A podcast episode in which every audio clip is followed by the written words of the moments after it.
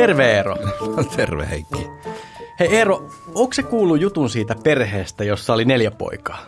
No tota, en ole ihan varma. Jatkas vähän tätä juttua. No se juttu oli siinä, että niiden poikien nimet oli Matteus, Markus, Luukas ja Jari. Okei. Okei, okay. no e, e, voi, ehkäpä on kyllä kuullut tämän, että, että tässä nyt tulee tässä perheessä sellainen tunne, että perheen nuorimmainen on saanut vähän niin kuin eri sarjaa olevan nimen. Eikö niin? Niin, niin, niin kuin hiu, hiukan erilaisen. Mm. Siis tota, mä oon kuullut tämän jutun totena useammasta lähteestä. Tai siis ainakin se on niin kuin kerrottu mulle, ihan kuin se olisi tosi juttu. Että se ei, se ei ole urbani legenda. No niin, no mä ainakin halusin uskoa, että se olisi totta. Se olisi jotenkin tosi hauska sellainen pikkutarina, joka saa niin kuin mielikuvituksen lentää. Se on vähän niin kuin, tiedätkö, alku jostain isommasta tarinasta. Että miksi se yksi poika ei saanutkaan tota evankelista nimeä? Että sattuuko niille vanhemmille jotain? Siinä on, siinä on paljon sellaisia kysymyksiä, mikä mulla ainakin herää. No ehkä Luukas vaan oli niin liikaa ja sen seurauksena nämä vanhemmat luopu uskosta. Että jotain, kuka... jotain, jotain tämmöistä? Jaksa. Mm. Mutta muistaaks mä oikein, että Juise Leskisellä oli biisi, jonka nimi oli Matteus, Markus, Luukas ja mä? Mun mielestä, mun mielestä on semmoinen näin. Mm. Tota, mm. Olisiko se niin, että tämä urbaani legenda on kasvanut jotenkin tuosta laulun nimestä? Mutta se ei ole ihan varma, koska mun mielestä, jos mä muistan oikein, niin se laulu itsessään kertoo kyllä jostain ihan muusta. Ei tästä niin kuin nimiasiasta. Mm. Mä luulen kyllä, että tarina näistä velissarjan nimistä voi hyvinkin olla legendaa. Mut mit, miten tämä hauska veljes nelikko nyt sulle tuli mieleen? Tämä juttu tuli mieleen itse asiassa tämän päivän aiheesta. Onhan meillä aiheena viides evankelista. Aivan, kyllä. Eli viides evankelista, tämä hieno lempinimi yhdistää ehkäpä maailman tunnetuimpaan säveltäjään Johann Sebastian Bachin. Jep, eli tänään siis aiheena Bach, elämä, teot ja usko. Kyllä, ja puhutaan vähän myös musiikista ja kirkkomusiikista ylipäätään. Et miksi musiikki on niin olennainen osa kirkkojen eri perinteitä ja minkä vuoksi herättää myös niin paljon tunteita?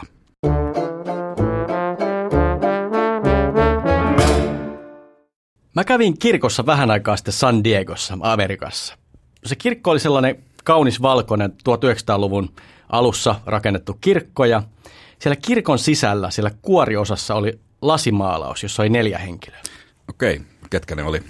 No ensimmäinen näistä oli kuningas David. Niin, siis Israelin kuningas, jonka sukuun Jeesus kuului. Jeps. No hei, toinen oli siluki Ambrosius. No tämä on ehkä vähän yllättävä. Kerro, kuka Ambrosius oli? No joo, ei, en mäkään ihan heti. Munkin piti katsoa silloin, että kuka tämä on, mutta Ambro, Ambrosius on, oli siis yksi merkittävimpiä kirkkoisiä. Tota, ja sitä voitaisiin itse asiassa käsitellä jossain vaiheessa myöhemminkin, mutta itse kirkkoisä Augustinus sanoi kääntyneensä Ambrosiuksen saarnojen seurauksena. Ja tota, Milanon piispana tämä Ambrosius taisteli arelaisia vastaan. Eli tässä, tässä tämmöinen niin mini, mini tota, tarina niin, laitetaan kartalle. Joo, eli tästä, niin tästä ja, e, e, niin, tästä arjolaisten harhaopista me puhuttiin pari jaksoa sitten, kun puhuttiin Atanasiuksesta. Just näin. Okei, kolmas hahmo tässä lasimaalauksessa ei ollut kovin yllättävä. Siinä oli Luther. No se nyt on selvä. Luterilainen kirkko oli kyseessä. Oli jo. Mutta hei, viimeisenä tässä lasimaalauksessa oli Bach, eli Johann Sebastian Bach. Okei, no mitäs sä siitä ajattelit? No jotenkin siis mä en muista nähneeni tätä niin kuin samassa yhteydessä. Se olisi niin kuin David ja joku kirkko ja sitten siinä on Bach. Ja myönnän, että ehkä mun eka reaktio oli, että onpa Bach itse asiassa päässyt aika hyvään seuraan. Hmm. Niin, silloin kun me, kun me kirjoittiin tämä kirja, saamaan niminen kirkon ihmeellisimmät tarinat, niin mehän siinä viimeisessä loppuluvussa taidettiin pohtia, että kuka olisi 1900-luvun suurin kristitty ja vähän pohdittiin myös, että kuka olisi 1900-luvun suurin luterilainen. Niin, aivan. Me taidettiin kirjoittaa, että 1900-luvun suurin luterilainen olisi Dietrich Bonhoeffer. Oliko se jotenkin näin? No näin mä muistan ja kyllä mä ehkä sen takana edelleen voin seistä. Mm. Aivan. Mutta ollaanko me koskaan pohdittu sitä, että kuka olisi kaikkien kaikkien aikojen suurin luterilainen. Siis jos ei oteta huomioon Lutheria. Niin siis se on kiinnostavaa, koska mun mielestä me ei olla pohdittu, mutta se ei estä sitä, että me voidaan tehdä se nyt, me voidaan pohtia nyt. Nerokasta. Ja just näin. Ja mun ehdotus on sen pidemmittä puheitta, että mä väitän, että Bach on kaikkien aikojen suurin luterilainen. Siis Luther pois luettuna. Ää, niin, haluatko perustella väitettä? Okei, no mä yritän. Eka voisi kysyä, että kuka luterilainen on relevantti vielä tänä päivänä? Tota, kenen evankeliumia selittävät ja julistavatkin teokset vetää kirkot täyteen ympäri maailmaa ja vieläpä sekulaarissa Euroopassa? Mä viittaan tällä siis tietysti niin kuin Bachin passioihin, Johannes passio, Matteus passio. Ja, ja ehkä toinen argumentti on se, että ää, Bachin tämmöistä ihan hengellistä merkitystä, niin sitä on ylistänyt jopa paavit. Ja tämä on kyllä kiinnostavaa, koska se on ihan selvä varmastikin, että Bachin biisejä kuunnellaan paljon enemmän kuin mitä vaikka Lutherin kirjoja luetaan. No se on selvä, niin, just näin. Joo, mutta mitä sä muuten tarkoitat sillä, että paavit on ylistänyt Lutherin merkitystä? Niin, sitä ei ole mitenkään liiottelua. Muut tulee mieleen kaksi esimerkkiä. No eka niin kuin tämä edellinen paavi, Ratziger, niin hän on siis tunnettu ollut siitä, että hän on monessa yhteydessä ylistänyt Bachin musiikkiin. Kerrotaan, että hän erässä tilanteessa konsertissa spontaanisti totesi luterilaiselle piispalle, kun hän oli kuullut Bachia, että oli sanonut jotenkin näin, että kuka ikinä tätä on kuunnellut, niin tätä Bachin musiikkia ymmärtää, että usko on totta. Hän piti tämmöisenä niin kuin todistuksena sitä, sitä näin. Se on kyllä kauniisti sanottu. Ja samalla linjalla on jatkanut myös nykyinen Paavi Franciskuskin. Mä muistelen tämmöisen jutun äh, lukeneeni lehdestä, että äh, Paavi on sanonut, että hänellä on tapana tärkeiden päätösten edellä kuunnella Bachia. No hy- hyviä perusteita, Heikki, pakko sanoa. Että on tosiaan vaikea kyllä kuvitella ketään toista luterilaista, joka sopisi sopisi vastaaviin yhteyksiin. Niin, tämä on oikeastaan aika hauskaa, että, että ehkä mikä tahansa muu luterilainen nimi tässä yhteydessä tuntuisi ehkä vähän yllättävältä. no kyllä se, se jos, jos me vaikka kuultaisiin, että Paavi kertoisi kuuntelevansa aina arkkipiispa Tapion luomaa ennen tärkeitä päätöksiä, niin eikö se olisi vähän yllättävää? No ehkä se olisi jotenkin yllättävämpää. Mun mielestä se voisi olla näin. Saat ihan oikein siinä kyllä. Kyllä. Mutta voitaisiin tässä yhteydessä käydä Bachin elämäntarina ihan lyhyesti läpi. Sopiiko sulle Heikki? Yes, käydään, käydään nopeasti. No Bach syntyi vuonna 1685 suku, joka oli ennen Bachia ja hänen jälkeensä siis oli tuottanut paljon muusikoita ja tuotti siis myös Bachin jälkeen. Tämmöisten suvun lahjojen lisäksi Bach ei saanut mitään ylivoimaisia eväitä elämään muuten. Joo, hän jäi orvoksi jo kymmenvuotiaana ja muutti sitten isomman veljensä luokse, joka työskenteli urkurina kirkossa. Jep. Bach oli monilahjakkuus, häneltä su- sujui niin viuluurkujen kuin cembalon soitto ja hänellä kerrotaan, että hän oli myös kaunis lauluääni. No, mutta usein näin, että, että kun lukee tällaisten suurhenkilöiden elämän kertoja, niin se on aika mielenkiintoista, että, että hyvin usein ne ei kulje mitenkään suoraviivaisia latuja pitkin. Mm. Ja sitten aika usein on myös näin, mikä on ihmeellistä, että, että se, että heistä tulee suurmiehiä tai naisia, niin ei se ole mitenkään selvää vielä heidän elämänsä aikana. Jep, se, se on muuten tosi kiinnostava havainto, joka me ollaan tehty myös muiden meidän hahmojen kanssa – ja tähän kategoriaan tietysti Bach sopii erinomaisesti. No, Bachin uran alku ei ollut mit, mitään nousukiitoa. Että hän teki töitä kirkkourkurina ja opettajana, mutta mitenkään erityisen hyvin nämä hommat ei sujunut. Joskus hän joutui tappeluihin oppilaiden kanssa ja joskus taas musiikki ei yksinkertaisesti miellyttänyt seurakunnan pastoria. Bachin uraan tuli tietynlainen harppaus, kun hän pääsi Weimari Herttua hoviin urkuriksi ja hovimuusikoksi. Siellä hän tota, sävelsi useimmat urkukappaleensa, muun muassa tämän kuuluisa urkukappaleen Toccata ja Fuga D-mollissa, jonka kaikki tunnistaa vähintäänkin jostain kauhuelokuvista. Mutta elämä siellä Herttuan hovissa ei, ei ollut kovin auvoisaa. Esimerkiksi kun Bach ajatteli hakevansa paikkaa toisesta hovista, niin tämä herttua ei pitänyt asiasta, vaan vangitsi Bachin 30 päiväksi. Joo, kovaa peliä. Mutta lopulta Bach pääsi lähtemään prinssi Leopoldin hoviin, eli toiseen, toiseen, toiseen hoviin ja Saksan Anhalttiin. No tämä prinssi Leopold, hän oli intohimoinen musiikkimies, mutta hänen intonsa musiikkiin sai lopulta kovan kolauksen, kun prinssi avioitui, koska hänen uusi vaimo ei yksinkertaisesti pitänyt musiikista. Ja niin, hoviorkesteri lakkautettiin ja pah, sai etsiä uusia töitä. Jep. Tässä mennään kyllä hengästyttävä vauhti tätä Bachin elämänkertaa, mutta hypätään siihen käänteen tekevään hetkeen, kun Bach siirtyi Leipzigin kirkon kanttoriksi ja sen kuuluisan Tuomaskuoron johtajaksi. Tuomas Kuoro oli muuten vähän aikaa vierailla Suomessa. En, en ollut et, ehtinyt paikalle, mutta noterasin, noterasin sen vierailun muuten. Se on kiinnostava kirkkokuoro ja oli jo silloin, koska, koska äh, ennen Bachia se oli siis perustettu peräti jo vuonna 1212. Se on kyllä kunnioitettava. Niin. Kunnioitettava ikä kuorolle ihan niin. uskomatonta. Niin. Mutta kyllä siinä ehtii ääntä vähän auki saada tuossa ajassa. Mm. Mutta äh, Bachin siirtyminen Leipzigiin ei ollut mitenkään yksinkertaista.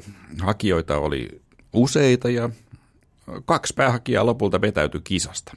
Ja yksi hakuraadin jäsenistä totesi hauskasti, että emme saaneet huippua, joten meidän on tyytyminen keskinkertaiseen kandidaattiin. Niin, se on tota, nämä profeetalliset sanat, tai sitten ei.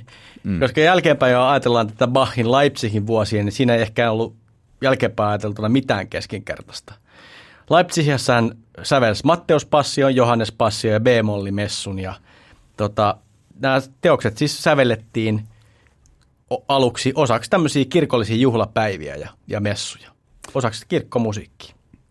No, vaikka Bachin vaikutus on levinnyt jokaiseen maailmankolkkaan, hän lopulta vietti elämänsä hyvin pienellä maantieteellisellä alueella, vaikka tässä näitä kaupunkeja on lueteltu, niin ei ne kovin mm. kaukana toisistaan ollut.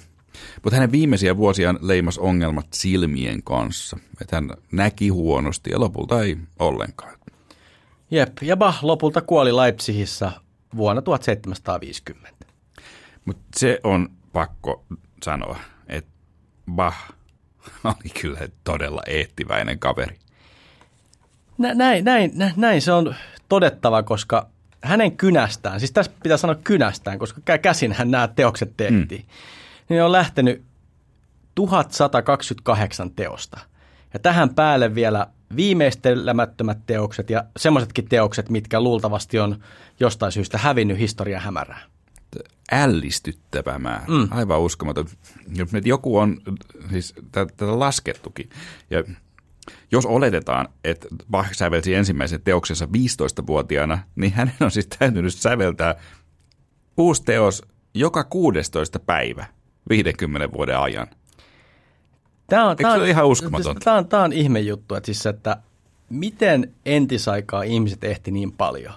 Kun ei, oliko se niin kuin siitä, että kun ei ollut kännyköitä, mitä räplätä, vai, vai mistä se johtuu? Oliko niin, että, että nämä sitten ei osallistunut mihinkään? Ehkä näiltä ei vaadittu, että, että bah, voitko viedä nyt lapset, nyt olisi sun aika viedä lapset, että, että, että hän, he, he vaan sitten pysty keskittymään niin paljon – mä ihmettelen, mihin ihmeeseen meidän kaikki aika menee täällä no, nykyajassa. Koska siis Bach on tietenkin aivan erikoislaatuinen, mutta hän ei myöskään ole ihan täysin ainutlaatuinen. Jos mm. mietitään vaikka entisajan, mennään, ei tarvitse mennä niinkään koska mennään vain 1800-luvulle. Ne. 1800-luvun kirjailijatkin. Aivan. on laskettu, että mikä on ollut se tahti, millä ne on kirjoittanut niitä kirjoja.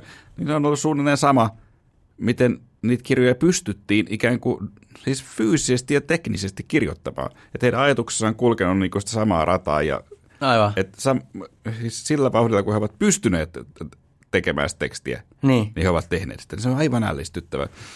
Et, ja sitten kun puhutaan just ihmisten tuottavuudesta, näitä on kaikki käppyröitä, että miten paljon joo. ihmisten tuottavuus on parantunut. Ja vi, viime aikoina nehän näyttää aina niitä kaikki käppyrät ylöspäin, että hirveästi tuottavuus kasvaa, mikä tarkoittaa sitä, että yksittäinen ihminen mukamassa tuottaisi enemmän. Varmaan se jossain teollisessa tuotannossa pitää paikkaansa, mutta eikö se nyt Heikki ole sanottava tässä, että, että kyllä kirjailijoilla ja säveltäjillä niin tuottavuus on tässä viime aikoina aika radikaalisti heikentynyt. Niin ajattelee, kun joku, joku julkaisee jonkun parisataa sivuisen lipareen kerran vuodessa, niin sitä pidetään jotenkin niin kuin poikkeuksellisen niin kuin tuottelijana kaverina. Että, eli nyt jos niin kuin joku... Ba- Bach, Bach sävelsi kaksi viikkoa, nyt niin. aina uusi, uusi Joo, kappale. just näin.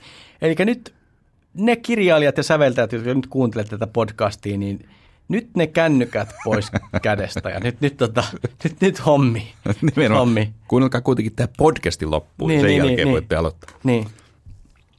Uh, no mutta olihan Bach ehtivästä, ehtivästä sorttiin muillakin elämänaloilla. Hänellä oli siis 20 lasta. 20. Eli jos oletetaan, että hän aloitti 20... ei, ei, niin. ja ehkä niin, siinä voi tehdä itse sen mate- matematiikan. Tota, Ja hän oli siis 20 lasta ja sen keskellä hän sävelsi kaiken mm. tämän. niin. Ei varmasti ollut niin kuin osallistunut näiden harrastuksien niin kuin viemiseen. Se, se, on, se on mahdotonta. Ei. Ei La- Leipzigin ja, jalkapallojoukkueen niin kuin harjoitukset olisi nyt, että voitko se lopettaa sen kirjoittamisen. Ei se voinut osallistua. Just näin. Ei, ei varmasti tehnyt kertaakaan ruokaa perheelle. Mitä se, tai, tai moneenko Vilma-viestiin hän vastasi? No nimenomaan, tässä mäkin katselen kelloa, että, että sit kun saadaan nauhoitus ohi, niin lähdetään hakemaan tyttöjä cheerleadingista, mutta jos mä olisin Bach, niin varmaan mä sanoisin tytölle, että tulkaa somaa kyytiin. Eikä sun tarvitse sanoa, sitä, Ei saa sitä ignoraa niin, sitten. niin, nimenomaan. Joo, on se. Ehkä tää, tää, voisiko tämä olla isompi juttu kuin se kännykät, mutta en, en tiedä. Niin, että hankkikaa 20 lasta. Niin, Älkää Tota- kiinnittäkö mitään huomiota niihin. Tässä on nämä ohjeet, mitä joo, joo, tuli. ju, just näin. Joo. No hei, tota, äh, jos vakavasti puhutaan, se pitää todeta näistä lapsista, että siis a, aja, aikaan kuuluu myös se, että lapsikuolleisuus oli tuohon aikaan suurta ja, ja sama kohtalo kosketti myös Bachia ja Bachin perhettä, että puolet näistä lapsista kuoli pienenä. Ja vielä, vielä sen, että tässä mennään niin, niin kuin isoina harppauksena tätä, tätä näin, niin tota, Bachin ensimmäinen vaimo siis kuoli, kuoli ja sitten äh, myös, että eli, eli tota, äh, myös, että hän, hän oli, ehti olla kaht, kahteen kertaan naimisissa myös. Se pitää ehkä tässä todeta. Mm, mutta sävellystyö jatkuu. Mm. Äh, no hän jätti todellakin, niin kuin tästä tuli kerrottua, massiivisen, aivan massiivisen musiikillisen perinnön. Mutta kyllä se on näin, että, että se, että hän on edelleen näin relevantti, 270 vuotta hänen kuolemansa jälkeen, niin tarvitaan siihen muutakin. Just näin. Siis se, että Bach oli, oli tietysti tunnettu ö, aikanaan ennen kaikkea urkurina ja kuoronjohtajana. Se, että meille on tähän asti säilynyt vahva Matteuspassio perinne, niin sitä me saadaan kiittää myös muita. Ö, mieleen tulee erityisesti toinen säveltäjä, joka sata vuotta myöhemmin tota, rupesi nostamaan tota, tätä perinnettä esille, eli puhutaan Felix Mendelssohnista, joka saatto omalla työllään Matteuspassion isomman yleisen tietoisuuteen. No me nyt tästä tällainen jonkinnäköinen lyijykynä hahmotelma Bachin elämästä ehkä onnistuttiin tekemään. Mutta mennään sitten tähän ajatukseen siitä, että Bach olisi viides evankelista. Että mihin se perustuu? Mm. Pitäisikö meidän Heikki vähän puhua tästä Bachin uskosta? Joo, se on hyvä idea. Tota, eka pitää taas tämmöinen kiinnostava yksityiskohta nostaa, että eh, kun me todettiin äsken, niin tämä Bachin kirjoittavan musiikin määrä on ihan valtava. No sen sijaan tämä Bachin muu kirjallinen tuotanto on puolestaan tosi rajallinen. Eli Bachin kirjeenvaihto, tämmöiset, mitä tähän liittyy, sopimukset, jotkut kuitit ja kaikki tämä, tämä, niin tämä mahtuu siis pariin sataan sivuun, joka on tosi pieni kirjallinen perintö. Niin, no voi tietenkin ajatella, että hänellä oli muutakin tekemistä kuin kirjoittaa näitä, näitä Kirjeitä tai muita. No just Niin. näin, just näin. Ja ei tietenkään voi verrata Lutheriin, mutta ehkä sen voi mainita, että Lutherin teosten kokoelmassa on tosiaan 80 000 sivua. Niin, niin. Se, Hänkin oli ehtimäinen. Niin, niin se, se, tota, se, antaa jotain, jo, jo, 80 se, se, se, on, se, on, tota, se on valtava määrä. Siis, tota, tietysti yksi sivu hän ei kerro mitään vielä, mutta siis se, että se on ihan mieletön. Se antaa ainakin mittakaavaa, että et, mi- miten, miten tarkka se on, mutta se antaa mittakaavaa ja se, on- se on hämmästyttävä Niin, se, se luku. että se on kuitenkin hänen että a- aktiivivuosinaan kirjoitti sitä kuitenkin, voi sanoa, Useita tuhansia sivuja Mm. päivässä. Hämmästyttävä. Ei vaan siis vuodessa tietenkin. Niin. Tota, no hei, kun sä otit tuon Lutherin esiin, niin tota, yhteistä näille molemmille miehille on se, että, että toi, toisessa tapauksessa toisaalta niin kuin tosi niukka ja toisessa tapauksessa, Lutherin tapauksessa valtava laaja kirjallinen tuotanto, niin yhtä kaikki, niin nämä molemmat on jättänyt paljon tulkinnan varaa myöhemmille sukupolville. Joo, eli Bachin uskoa ei voida hirveästi selvittää hänen kirjallisesta tuotannostaan, mutta jotain viitteitä sieltä löytyy. Tämmöinen hyvä esimerkki on Bachin käyttämä raamattu, niin siitä ainakin selviää se, että se on ollut ainakin ahkerassa käytössä. Sieltä marginaaleista löytyy paljon pieniä kommentteja ja monia kohtia on alleviivattuja ja jotain ajan, ajan raamatun käännöksen virheitäkin on peräti korjattu. Hmm. Missä on hengellistä musiikkia, siellä Jumalan armo on aina läsnä. Kuuluu yksi tunnettu Bachin kommentti, joka löytyy just tästä samaisen hänen käyttämänsä raamatun marginaalista. Toinen tämmöinen hieno kristillinen tapa, joka on peritynyt Bachilta, oli hänen tapansa lisätä kirkollisten sävellysten loppuun kolme kirjainta, eli SDG, joka tulee sanoista Solideo Gloria, eli yksin Jumalalle kunnia. No sitten ehkä voi yhden aika kiinnostavan piirteen Bachin musiikista sanoa, että, että voidaan sanoa, että Bach oli selkeästi hyvin kiinnostunut matemaattisista kuvioista ja numerosymboliikasta. Että tätä symboliikkaa vilisee toki hänen kaikissa teoksissaan, mutta uskonnollisissa töissä hän on rakentanut sävellyksiään siten, että niistä löytyy tällaisia viittauksia raamatussa käytettyihin lukuihin. Joo, se on, se on iso niin kuin tutkimuksen kenttä ja, ja tota, tietty matemaattisuus sitä, sitä musiikkia leimaa kaikkinensa, mutta se on, se on tosi kiinnostavaa, että miten se on, selkeästi siitä hahmottuu semmoinen aito kiinnostus ihan niin kuin matematiikkaa kohtaan, vaikka hän ei ollut mitenkään matemaattisesti, ainakin virallisesti mitenkään oppinut sillä, sillä alalla. Mm. Tota, ää, tota, mutta yleisesti ehkä tämä niinku raamatun numerosymboliikka, niin tämä on, on kyllä sellainen tota, kaninkolo, että ehkä me ei tota, tässä mennä nyt sen syvemmälle tässä. Niin, ainakaan ja, tässä jaksossa. Niin, niin, just näin. Kyllä meillä yksi jakso siitä onkin, missä esimerkiksi käsiteltiin numeroa 7 ja 666. Just näin. Ää, se löytyy. Ja eikö me tässä joku jakso sitten puhuttu, että tämä on kiinnostanut tämä ylipäänsä tämä raamatun numerologinen todistelu, ja sellaistakin on harrastettu. On, on. Kyllä tässä Joo. on vielä joku jakso, mikä, mikä tästäkin varmaan halutaan Just jossain näin. vaiheessa tehdä. Mutta tosiaan, äh, no niin kuin puhuttiin ja sanottiin, äh, Bachin musiikillinen perintö on siis valtava ja tuskin löytyy yhtäkään klassisen tai oikeastaan minkään musiikin harrastaja, joka ei jollain tavalla olisi ollut Bachin musiikillisessa vaikutuspiirissä. No miten tätä sitten tätä Bachin hengellistä perintöä pitäisi arvioida? Niin, no sitä voidaan kyllä tässä nyt vaikka vähän miettiä kun nykyään pohditaan paljon sitä, että millä viestillä ja just miten tällainen maalistunut länsimaalainen pitäisi tavoittaa. Mä luulen, että kaikissa kirkoissa sitä pohditaan. Mm. Mutta mut yksi edelleen aika tehokas tapa tuntuu olevan tämä Bachin musiikki. Et se, kyllä se vetää kirkot täyteen silloin, kun siellä joku passio esitetään. Niin, näin, näin se on. Se on, se on hämmästyttävää tai pitäisi sanoa näin, että se vetää kirkot täyteen siellä, missä Bachin musiikkia esitetään. Mutta siis, tota, tai siis tarkoitan sille sitä, että eikö niin kuin klassinen musiikki ehkä ylipäätään ole vähän semmoista niin kuin vanhan maailman ja kehittyneiden maiden musiikkia? Joo, ja niin kuin me ollaan moneen otteeseen sanottu, että nyt kun, jos mietitään tätä kristiuskon leviämistä tai, tai taantumista, niin kyllähän kristiusko leviää voimakkaasti eteläisellä pallonpuoliskolla ja siellä kyllä oikeastaan kaikki musiikkiperinnö, myös vanhoissa kirkoissa siellä toimivissa, niin se on erilaista kuin pohjoisessa mm. ja Euroopassa. Ja, ja eipä siellä niin voimakkaasti kasvavassa kirkossa kyllä pahista paljon, no en, ehkä voidaan jotain tietää, mutta en usko, että Bach siellä kirkoissa kyllä soi. Niin, niin. Ja jos puhutaan vielä jos vanhat kirkot, sitten vaikka tämmöisiä uud, uud, uud, uudemmat karismaattiset liikkeet, niin saat ihan oikeassa. En mä usko, että siellä nyt Bachista hirveästi tiedetään. Tota, onko se onko se totuus vai onko se rumasti sanottu, että, että vaikka tämä viidennen evankelistan ääni soi meillä edelleen kirkkaasti, niin totuus taitaa olla se, että mitä isommat kirkkourut, niin sitä väljemmät penkit.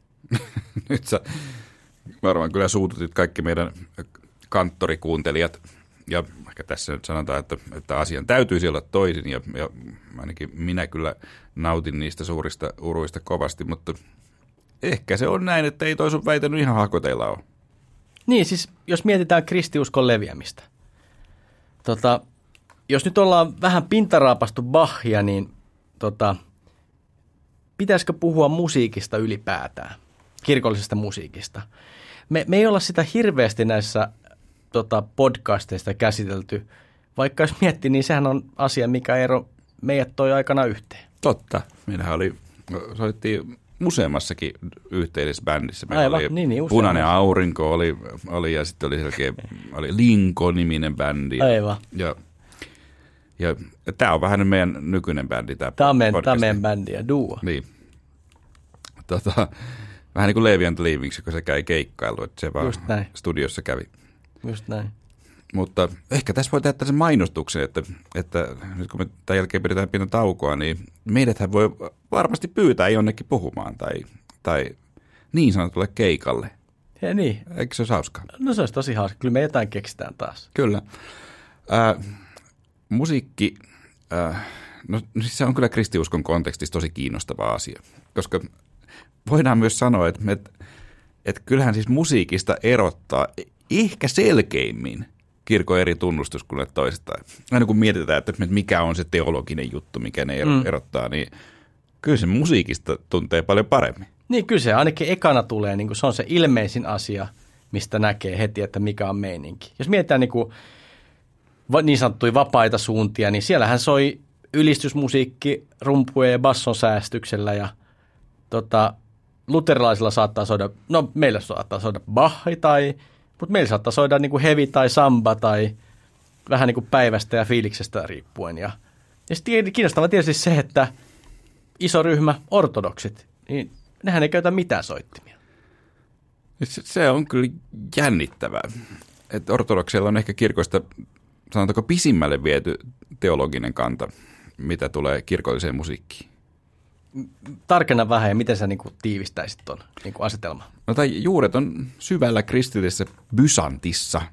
Ortodoksi, niin okei. Okay, mm, niin, joo, joo, ortodoksuuden. Soittimia ei silloin alun perin otettu kirkolliseen käyttöön, koska ne yhdistettiin tällaiseen, tavallaan yhdistettiin pakanalliseen maailmaan, niin teattereihin ja sirkushuveihin. Joo. Sitten nämä Byzantin teologit 200- ja 300-luvulla järkeili, että että hyvä on, että vaikka soittimien käyttö oli sallittu vanhan testamentin, testamentin aikana, niin se ei enää koskenut uuden liiton ihmistä. Että teologille tällainen vanhan liiton ihminen ei ollut vielä saavuttanut hengellistä täyskasvuisuutta, ja sen takia he tarvitsi kuvapatsaita, veriuhreja ja, ja musiikkia. Se on ihan kiinnostavaa. Oh. Niin, kyllä mä siitä on niin samaa mieltä Byzantin teologian kanssa, että, että ei sen ihan joka tilanteessa osoita semmoista hengellistä täyskasvuisuutta, jos pahtaa rummuilla menemään kirkkosalissa. Että, et tota. No viittaatko nyt näihin sun mainitsemiin samba- tai heavy-messuihin? mä, mä, mä, mä, viittaan kyllä, en mä nyt ketään osata sormella, mä viittaan ihan omiin koke- kokemuksiin. Mutta tulee niin. mieleen semmoinen tota, ihan omakohtainen juttu, että mä olin, mä oon ollut siis kerran soittamassa rumpuja yhden gospelkuoron kanssa kirkkosalissa siis. Okei. Okay. Ja se oli Seinäjoella ja siellä asuu mun isoäiti ja mä ajattelin ilahduttaa mun isoäiti sillä, että hei, tuu kuuntelemaan, kun sun lapsenlapsi soittaa rumpuja kirkkosalissa. Mm. No, mitäs mun tykkäs soitosta? No, mä ajattelin, että se olisi niin kuin, en, en mä tiedä mitä se etukäteen, mutta se, kyllä se sanoi suoraan sen jälkeen ehkä tämmöisen pohjalaisen tapaan, että se oli muuten hyvä konsertti, mutta rummut, rummut pilas kaiken. ei mennyt ehkä niin, se, se, se, ei, se ei mennyt ehkä ihan niin, miten mä ajattelin, mutta, mutta toi palaute jäi mulla eli-ikäiseksi mieleen. Okei, okay, siinä kai mitään. Eikö suora palaute ihan hyvä? Siinä voi sitten korjata toimintaansa. Niin, niin, totta kai. Ainahan pitää kiittää palautetta. niin, no ajatteleeko nyt sitten perusteella, että ortodoksit on ja musiikkiteologian kanssa jotenkin oikeammassa kuin me läntisen kirkon perilliset? En, en oikeastaan missään nimessä ajattele samalla tavalla ortodoksien kanssa. Vaikka siis toki kaunilta ortodoksinen musiikkiperinne kuulostaa. Itse asiassa ehkä yllättävää kyllä kirkkourkujenkin historia ul- ulottuu todella kauas. Tai siis urkuja on ollut käytössä jo 300 vuotta ennen Kristusta. Ei, toi, toi on kyllä jännittävä juttu, kun jotenkin se ajattelee modernimmaksi. Että se on kiinnostava homma. Ja raamatusta ei jää sellaista kuvaa, että musiikki olisi jotenkin ihmisiä jakava asia. Mm. Nyt vaikka ortodoksilla on kaunis tapa sanottaa tätä omaa musiikkiperinnettä, niin voisihan sitä myös vähän haastaa, että kyllähän raamattu suhtautuu tosiaan soittimiin oikeinkin myönteisesti. No eh- ehdottomasti, ei siellä mitään so- soitin vastaisuutta löydy. Kirjeessä Efesolaisille tota, Paavali antaa ohjeita soittaa täydestä sydämestä Herralle. Siellä sanotaan, että veisatkaa yhdessä psalmeja, ylistysvirsiä ja hengellisiä lauluja, soittakaa ja laulakaa täydestä sydämestä Herralle. En mä tiedä, ei toi nyt kuulosta kauhean, niin kuin ei tuossa kuul- käsketä kyllä niin kuin soittimia narikkaa jättää. Se, no siltä se kuulostaa, että nyt, mm. nyt ne soittimet, soittimet käteen sieltä. Niin. Tota, ortodoksit on kyllä muuten todella hitaita muuttamaan omia käsityksiä, mutta pitäisikö Eero meidän kuitenkin kysästä vielä esimerkiksi Uspenskin katedraalista, että ottaisiko ne meidät sittenkin soittamaan niiden messubändiin? niin sä voit kaivaa ne, Niin. niin. kaivaa ne sun kuuluisat rummut sieltä Niin, niin, niin. naftalinista. Aina kannattaa yrittää. Niin. Mutta mä luulen Heikki, että jos sä nyt huomenna soitat, niin ehkä se vielä tämän vuosituhannen aikana pääsee käsittelyyn. Ja sitten tässä nyt ortodoksivelille sanottakoon, että, että mä ihan oikeasti arvostan sitä, että, että en nyt tässä ketään kehota muuttumaan, että, että välillä se hitaus on Niin, sä, sä haluat varmistaa, että kukaan ei meidän kuulijoista oikeasti pelkästään, että me vietäisiin rummut Uspenskin kate- niin, niin. niin. Mä mietin vaan sitä satua kilpikonasta ja jäniksestä, niin kyllä se kilpikonna pääsi perille sitten lopulta Niin. niin. oikein hienosti. No joo, näistä on hauska vääntää, mutta totta kai tästä niin kuin, mä ajattelen niin, että sehän on vaan rikkautta nauttia erilaisista kristillistä musiikkiperinteistä. No just näin. Mutta pikkuhiljaa tässä päästään musiikkitäytteisen jakson lopuksi lop- loppua kohti. Vaikka täytyy muuten sanoa tähän, Heikki, että meillähän on ollut tällainen musiikillinen loppunousu. Meillä oli viimeksi, oli kuitenkin kastraattilaulaja, meillä oli Aivan. historiallinen jakso, että me kuunneltiin musaa meidän podcastissa, että me puhutaan musasta meidän podcastissa. Aivan, että, aivan. Että kyllä tästä tiettyä te- temaattista yhteyttä on, mutta kerro Heikki, mikä, sun, mikä on sun lempisoitin raamatussa, tällainen kysymys? Okei, okay. mullakin on yksi kysymys, mikä mä haluan esittää vielä musi- musiikista, mutta mä vastaan ensin tähän näin. Lempisoitin raamatussa. Tota, tää on helppo. Pasuna. Pasuna, äh, pasuna se kaatoi Jerikon muurit ja eikö pasunaan puhalleta myös niin kuin aikojen lopulla? Et se on tota, tai siis pasunasta, eikö se puhu, puhu vuoden 38 käännös puhu pasunasta? Uusi käännös taitaa puhua torvesta. Et mä, mä oon niin kuin, pasuna kuulostaa paremmalta. Tota, eli sanon pasuna, tota, koska sillä on monta roolia. Tota, no vastassa ensin tähän tota, soitin kysymykseen. Mikä on sun suosikki soitin Eero raamatussa? No tota,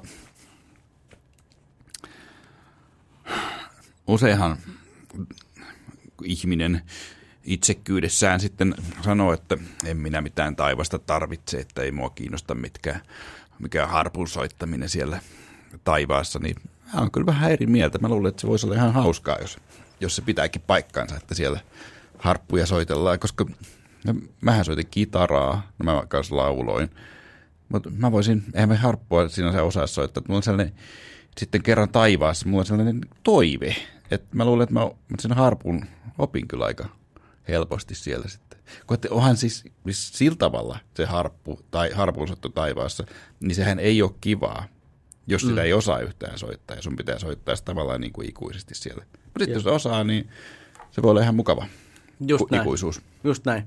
Tota, mä haluan kysyä sulta vielä viimeisen kysymyksen ennen kuin me lähdetään jatkaa matkaa. No, Sano vielä se, että mikä musiikkiperinne on sulle ehkä niin kuin rakkain, on aika täs- täsmällinen, ja mikä on semmoinen, että ehkä tämä yksi kerta riittää, että et niin kuin varsinaisesti kaipaa, kaipaa tätä, tätä musiikkiperinnettä, joka on sulle vähän vieraampi. Niin puhuuko se nyt kirkollisesta? Kir- kirkollinen. No mulla on vähän tällainen, tota, miten mä sanoisin, kun mehän emme siis soittaneet harppumusiikkia, emmekä klassista musiikkia meidän bändien kanssa. Se oli ihan mm. tällaista rockmusiikkia ja, Joo. ja se on tietenkin se sellainen musiikki, mitä tässä nyt eniten kuuntelee. Mä muistan tota, joskus muinoin, mä olin isosena tuolla, se oli Kiukaisten ja Panelian tällainen rippileiri. Okay. Ja siellä oli rukoilevaisuus, tota, ää, vaikutus aika paljon, aika, niin se oli aika iso siellä. Ja heillähän on tämä Akreniuksen laulukirja, missä nämä virret on Joo. sellaisia 40, ne- 40 säkeistöisiä. Jo, Sa- saatko näin, että mä arvostan sitä perinnettä, mutta että se Akreniuksen veisaaminen, nyt mä oon tavallaan ihan tyytyväinen, että mä en ole osa sitä perinnettä. Että voi olla, että se, Joo. se, se voisi olla vähän, vähän liikaa.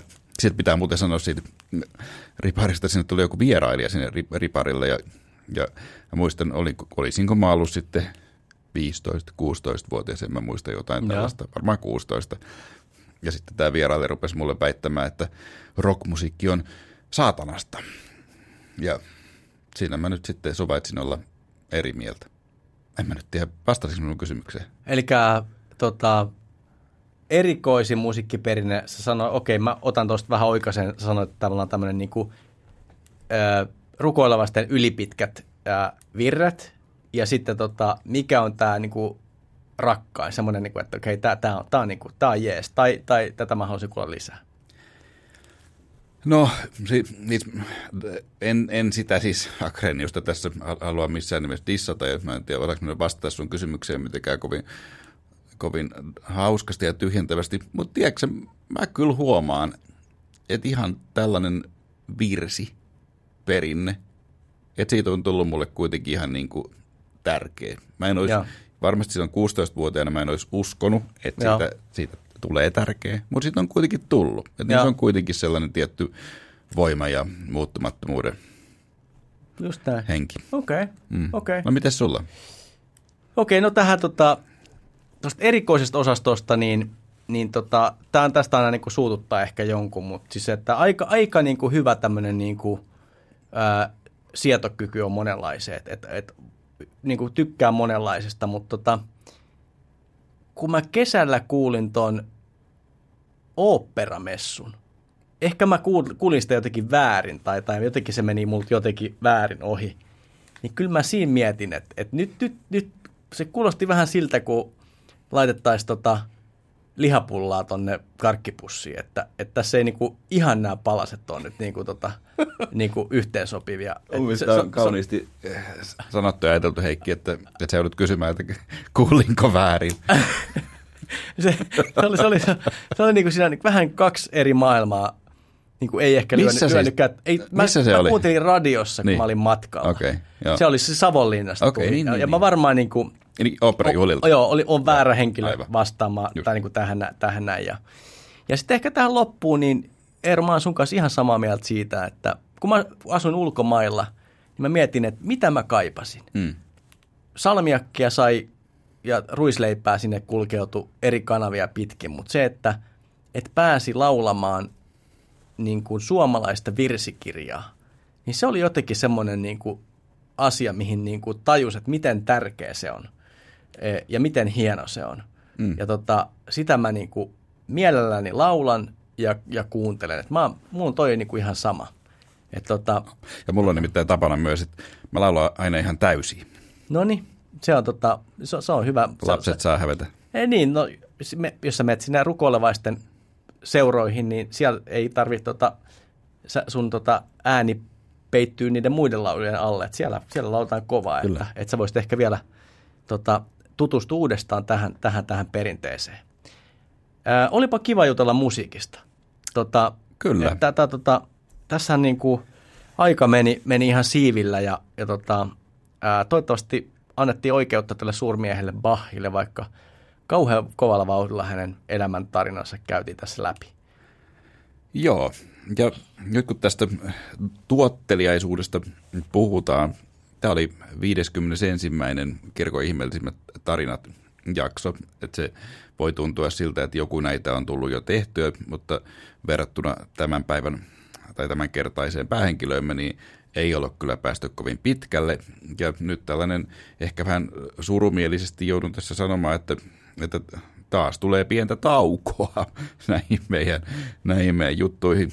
Ei tämä varmastikaan loppu ole tämä, että, että me nyt tässä keräilemme itseämme Heikin kanssa, mutta onhan tässä tällainenkin juttu, eikö niin Heikki, että, että koska tämä nyt on meille harrastus ja meillä nyt taitaa olla muitakin töitä, niin meidän pitää aina löytää se aika, että, että näitä, näitä meidän jaksoja voidaan tehdä, mutta me otetaan kyllä ihan varmasti ja tosi mielellään ehdotuksia tuleviksi jaksoiksi. Ja saa laittaa ihan kaikenlaista tästä villeekin, mitä haluaisitte meiltä kuulla. Pitäisikö, haluaisitteko, että kirkon ihmeellisimmät tarinat Phoenix, Phoenix-linnun lailla nousisi jotenkin toisen näköisenä? Tai mitä, mitä voitaisiin tehdä toisin? Mä en tiedä. Kirkkonäytelmä. Niin. niin. joo, joo. Hei, just näin. Hyvin, hyvin sanottu Eero. Kiitos Eero sulle. Tämä on ollut hirveän kiva tehdä. Kiitos meidän kuulijoille. Kiitos Radio Daylle, joka on näitä, näitä myös julkaistu, julkaissut. Ja kiitos tota, tota, myös koti, koteihimme, jotka on sallinut meidän tehdä näitä tota, meidän vapaa-ajalla. Niin tota, ei muuta kuin oikein hyvää jatkoa ja kiitos kaikille. Just näin.